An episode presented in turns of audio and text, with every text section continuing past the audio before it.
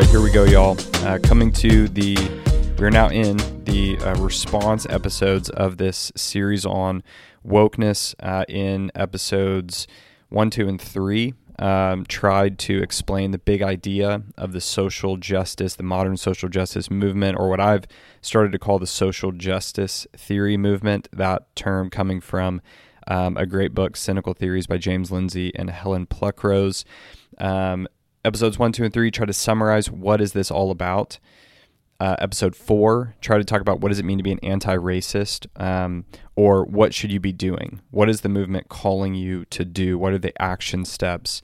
Um, and that's really summarized and defined by uh, what is called anti being an anti-racist. Let's start responding. Um, I'm going to start giving my more unfiltered responses um, to these ideas uh, that that I've tried to lay out and tried to make sense of um, on in this series. So, what we're going to do on this episode, uh, I'm going to talk about just responding to these episodes as a Christian or not. Are these ideas reasonable and or substantiated? Um, how should we think through the reasoning behind all of these ideas? The next episode I'm going to do is going to be how do we think about these things and respond to them as Christians? So, from a much more uh, biblical standpoint. So, let's start with uh, Are these ideas reasonable? Um, how do we respond to the reasoning and the substan- substantiation of these ideas and, and ultimately of this uh, worldview? Here's how I'm going to uh, put this together under four different headings. Here's here's how I'm going to uh, respond.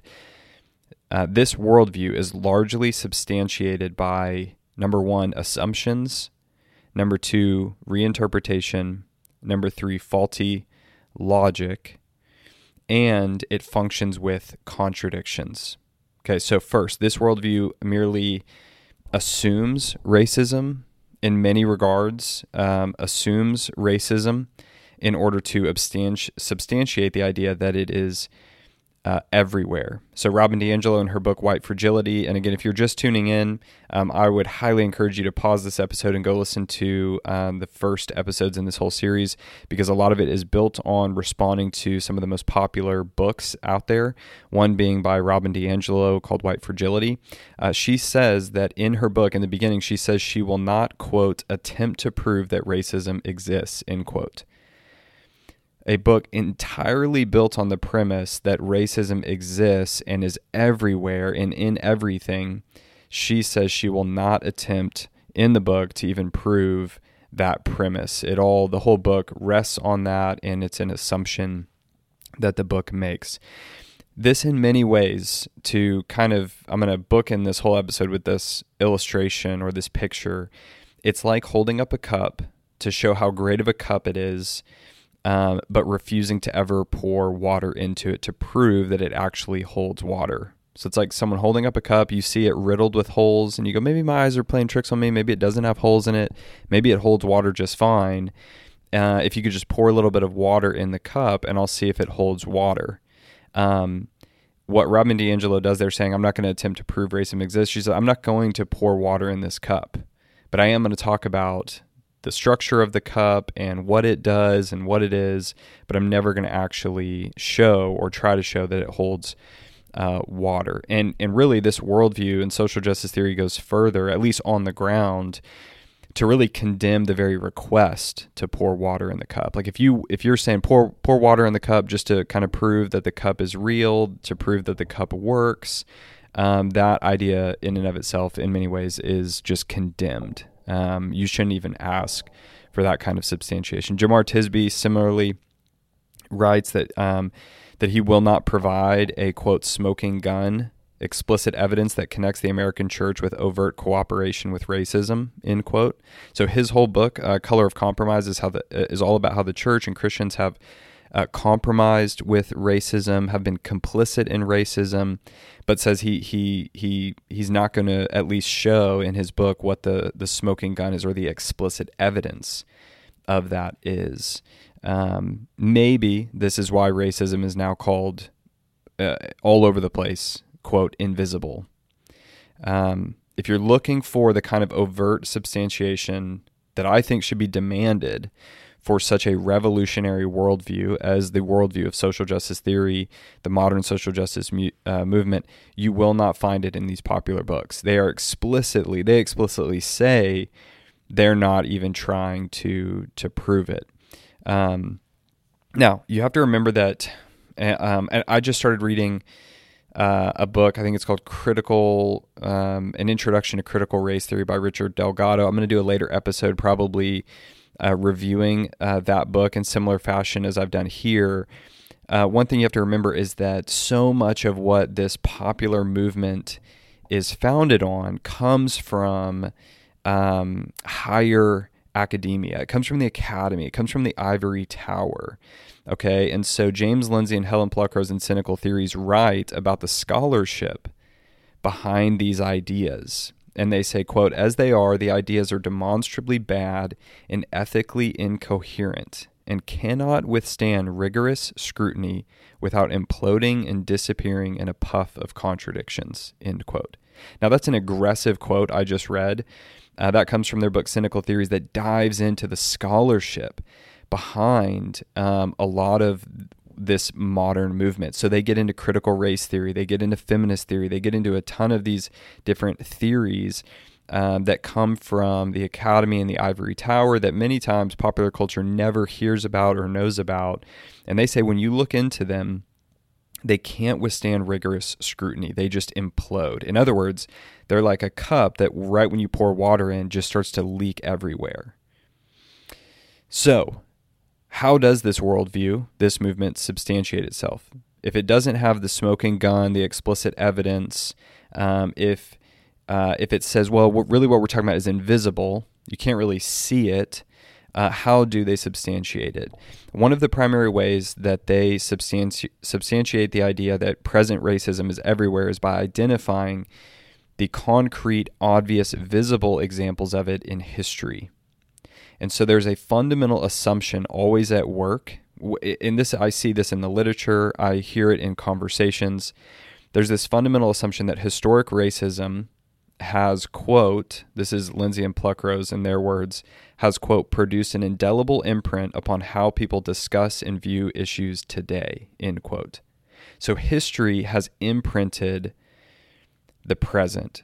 Uh, Robin DiAngelo, and I don't have this in my notes, but I, am c- clearly remember an example in White Fragility, uh, her talking about how I think in one of her racial uh, trainings, trainings on race and racism and race relations, um, I think talking about a white woman maybe crying, and she related that to in the past when um, when maybe in the days of slavery in America how maybe a white woman would would cry because she would accuse a a black man or a black woman of of doing something uh, inappropriate to her or something like that. And so she said that this these present tears triggered that whole history um, for for I believe uh, the black people around that woman presently. So there was this assumption that that history produced this imprint. I mean it it literally has traveled to the present uh, in this mysterious in this mysterious way. And so that's why a lot of times when when people talk about present racism, they will use examples from the 1800s, and then there's this kind of um, jump that will happen that that readers are left to to make the connection that because this happened in 1800s or or much closer to our time, even the 1950s, that it's certainly still going on today. Um, this is why progress is not really ever affirmed or considered uh, in any significant way, and and oftentimes not considered progress at all, because racism is said to have never it's never gone away. It's just adapted and evolved and changed, and it just looks different. Principally, it's it's very invisible. It's very deceitful. So progress is a lot of times just totally glossed over. Um, where, especially of these books, readers are just left to assume that the obvious racism detailed in America's history is still present, even if it's just, quote, invisible. Um, now, here's the problem precisely how past racism has stamped itself on the present to be active and alive in current rules, laws, policies, procedures, and the like is not very clear. How that jump is made, how that imprint has happened, is it's just not clear. Again, I've said it uh, many times that the it's just not clear what the rules, the unwritten rules, the systems, the policies, the processes that are all racist are. Um, those things are left very vague. Okay, so it's it, it, it'll be said that the way we do business is still racist, but precisely how, precisely what needs to change, is often completely left up to the imagination. So Lindsay uh, again and Pluckrose write, quote, "This is what makes theory seductive." Or populism, or Marxism, or any other form of utopianism that looks good on paper and is ruinous in practice. Uh, we're just left to believe that there's this coming utopia. It will be brought about through a revolution.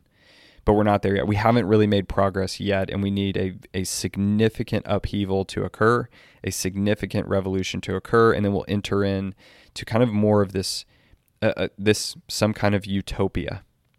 Um, and so there, Lindsay and Pluckrose say, looks good on paper, but in practice, when it's put into actual practice, becomes ruinous. Now, here is the undeniable reality American society and culture has progressed out of significant racism.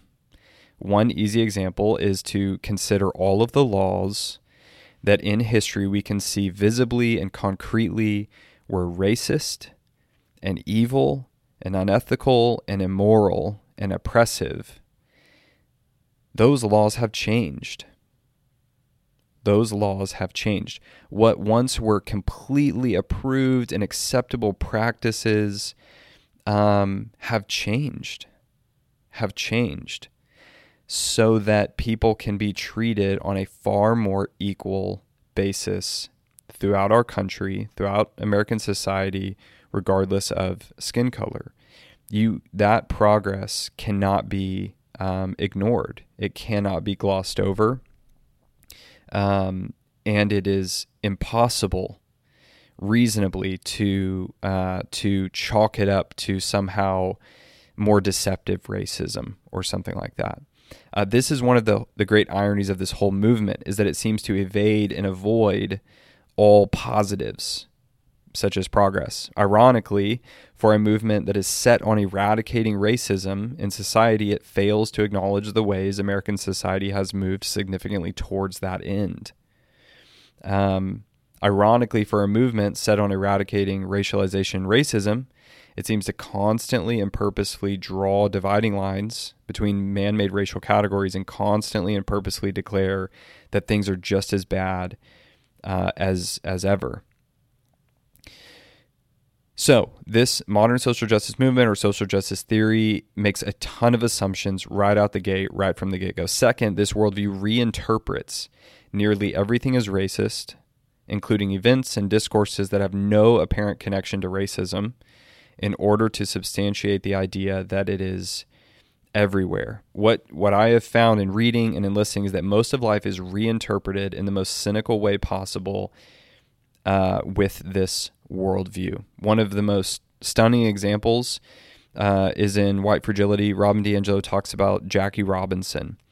And she states very matter of factly how we were taught that Jackie Robinson was the first uh, uh, major league professional um, black baseball player because he was just the first one who was skilled enough to play professional baseball she says that's how we were taught about Jackie Robinson, and we were taught that way because we were taught that story uh, in a way to avoid it being about race and racism.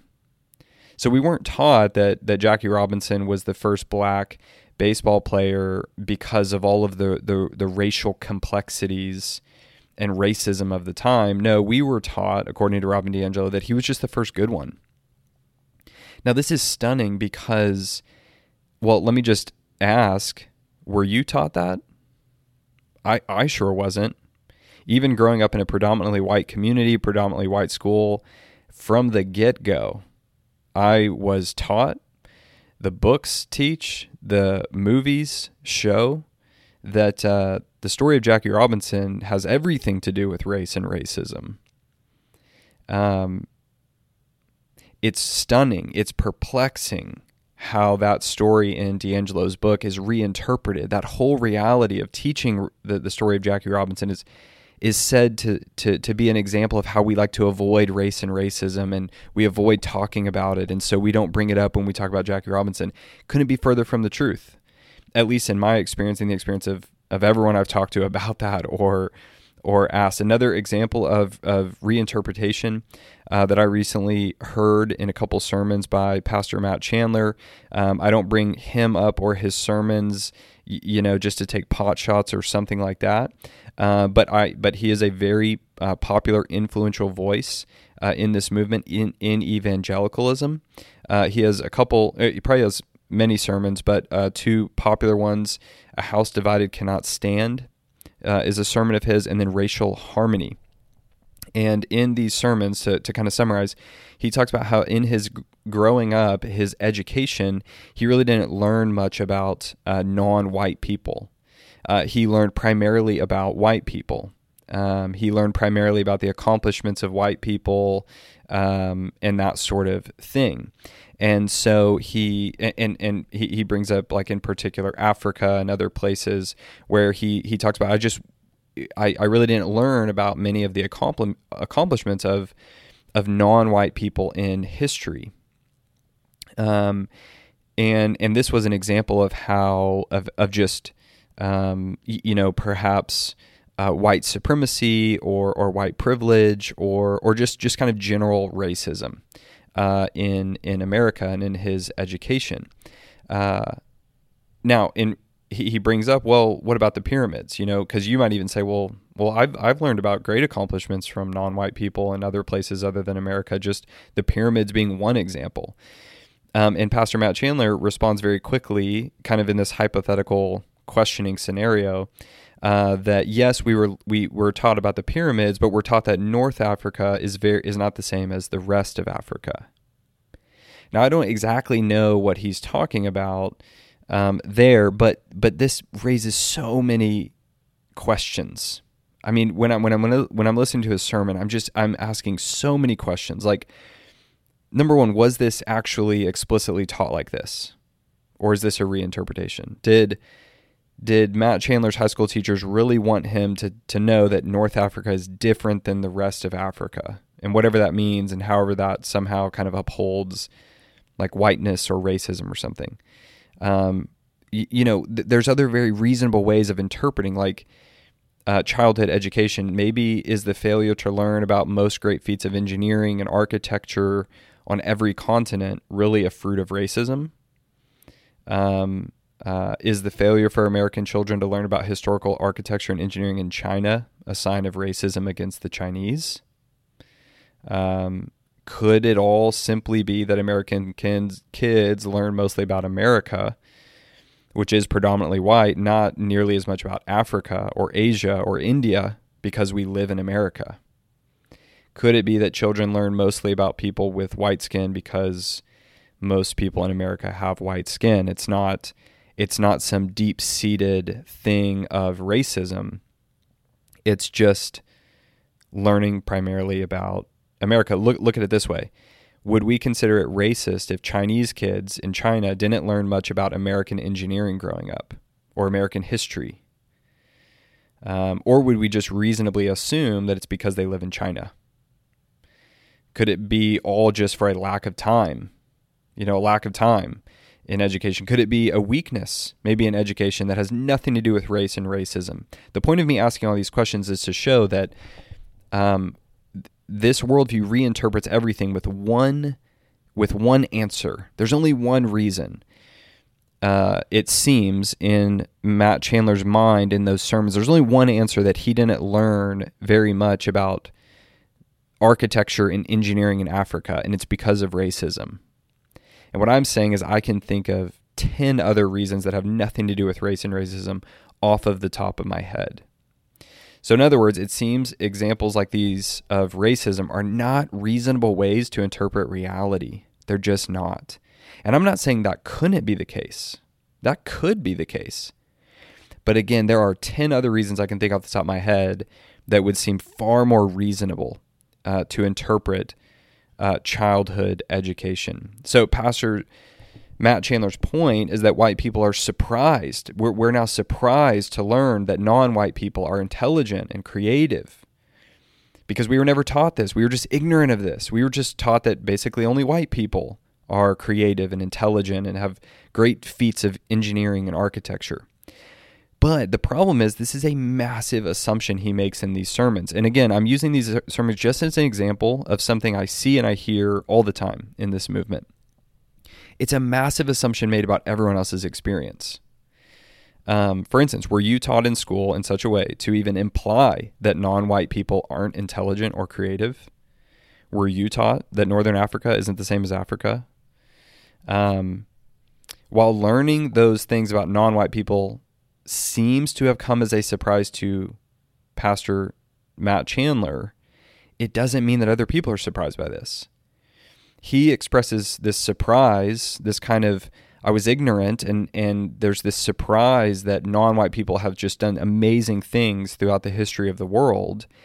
But that doesn't mean that other people are surprised by that idea.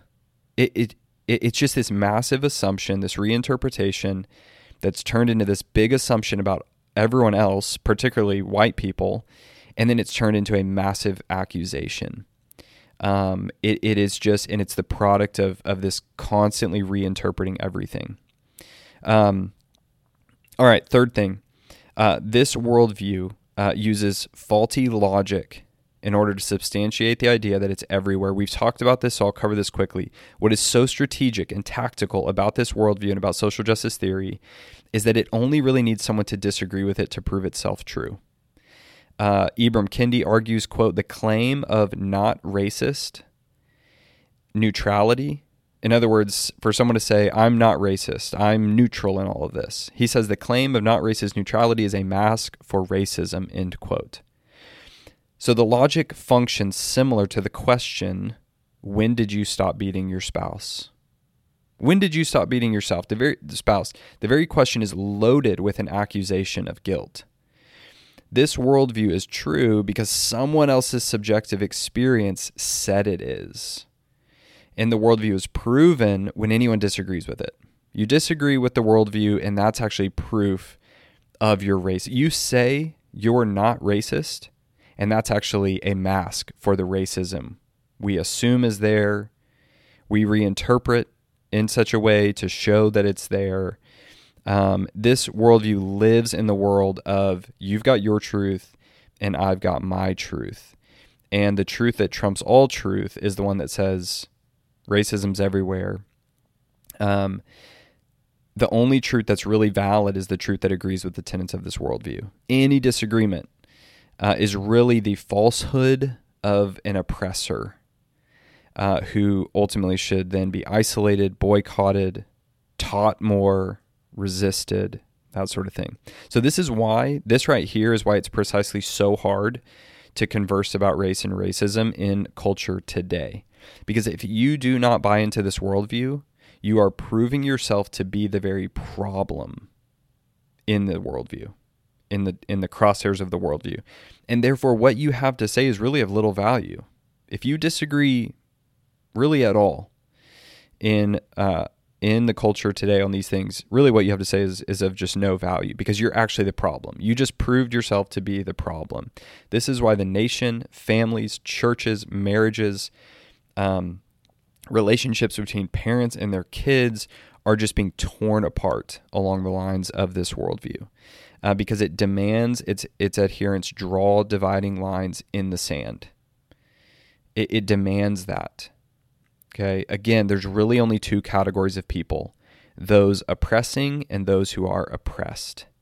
So if you're not the oppressed and you disagree with the whole concept of those two categories being the only two categories, you just proved yourself to be a part of the oppressive group. Now, lastly, this movement, wokeness, social justice theory, promotes the very ideas it condemns in a haze of contradictions. For instance, on the one hand, race is a social construct, the movement says, and I agree with, that has principally been used to oppress. On the other hand, we must actively uphold racial categories. On the one hand, discrimination is used to oppress, but on the other hand, we must actively discriminate. On the one hand, we must not treat people differently based on skin color. On the other hand, we must assume a person's culture and history based on skin color. On the one hand, needing a ID to drive is not racist. On the other hand, needing an ID to vote is racist. Again, constantly, again and again and again, uh, this worldview um, it is so blurry in the contradictions that are constantly being asked uh, that you embrace.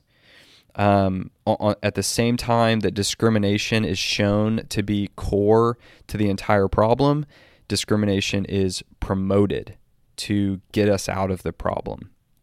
Again, I think it's worth quoting Lindsay and Pluckrose Quote, as they are, the ideas are demonstrably bad and ethically incoherent and cannot withstand rigorous scrutiny without imploding and disappearing in a puff of contradictions, end quote.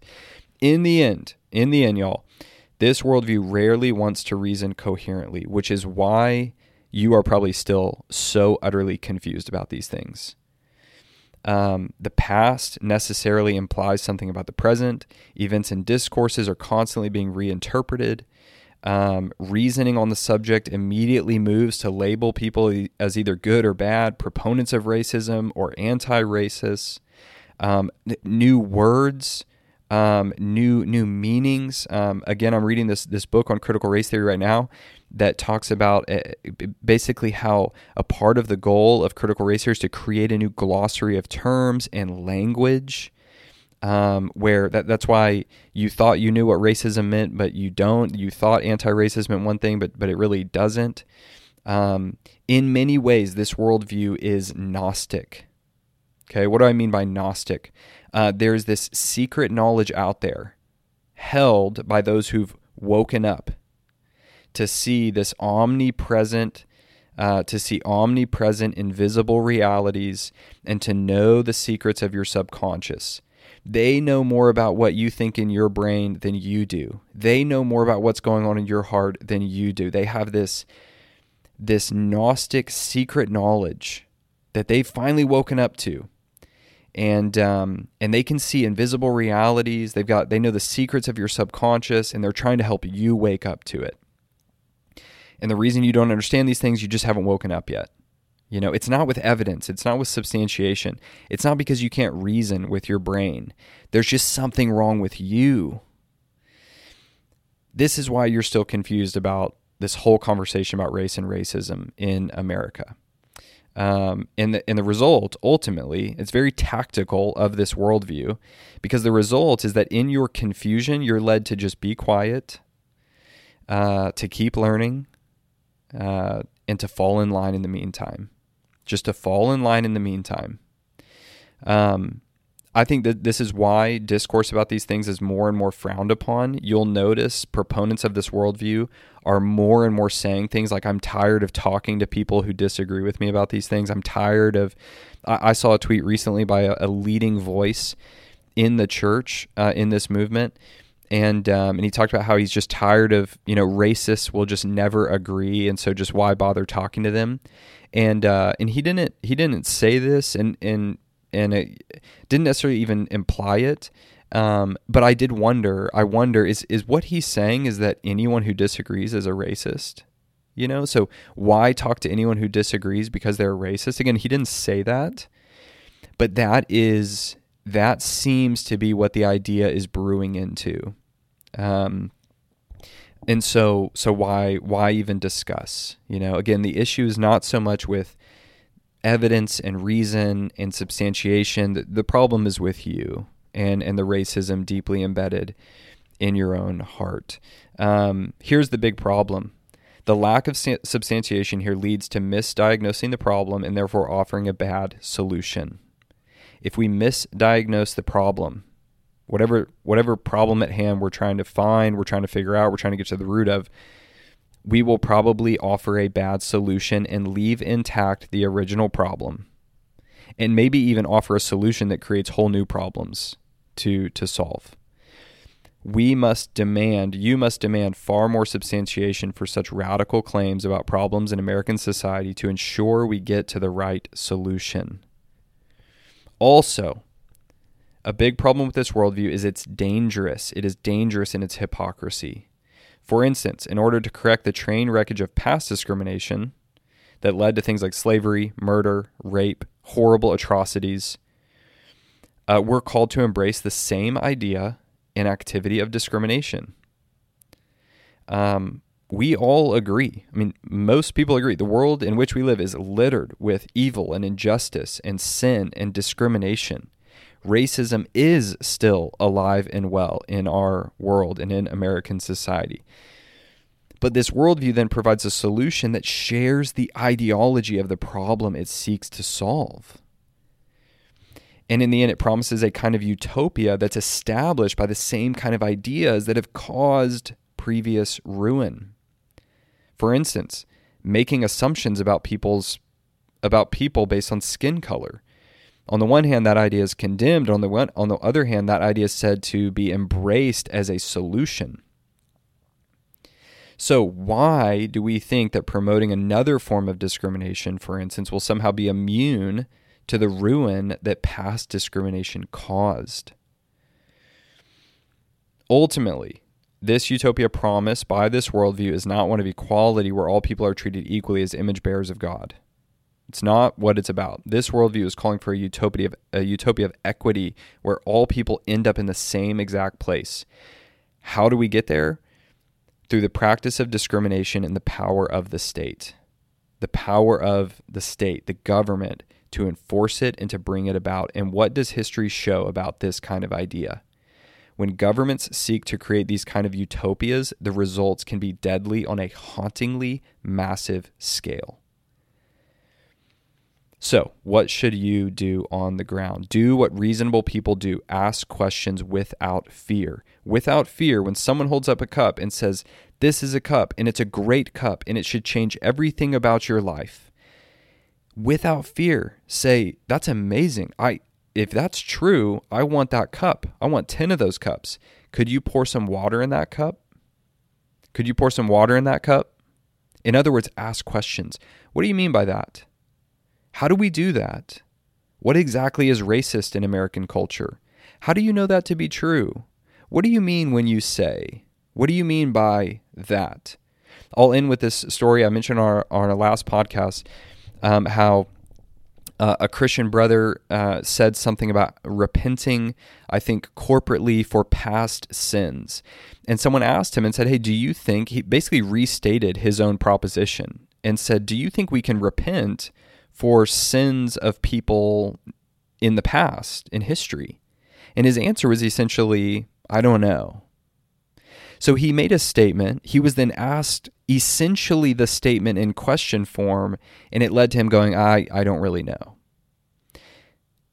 What do you mean by that? How do we do that? What exactly did you mean when you said, what exactly is racist in American culture? How do you know that to be true? Ask questions, be curious so that we can actually get to the real problems and and offer real solutions. All right, on the next episode, we're going to tackle these things from a more biblical perspective, not just considering the reasoning, the substantiation, things like that, but how as Christians should we think about these things? How should what should we embrace about it? Um, uh, uh, what should we reject? Uh, all from a more biblical perspective. So until then,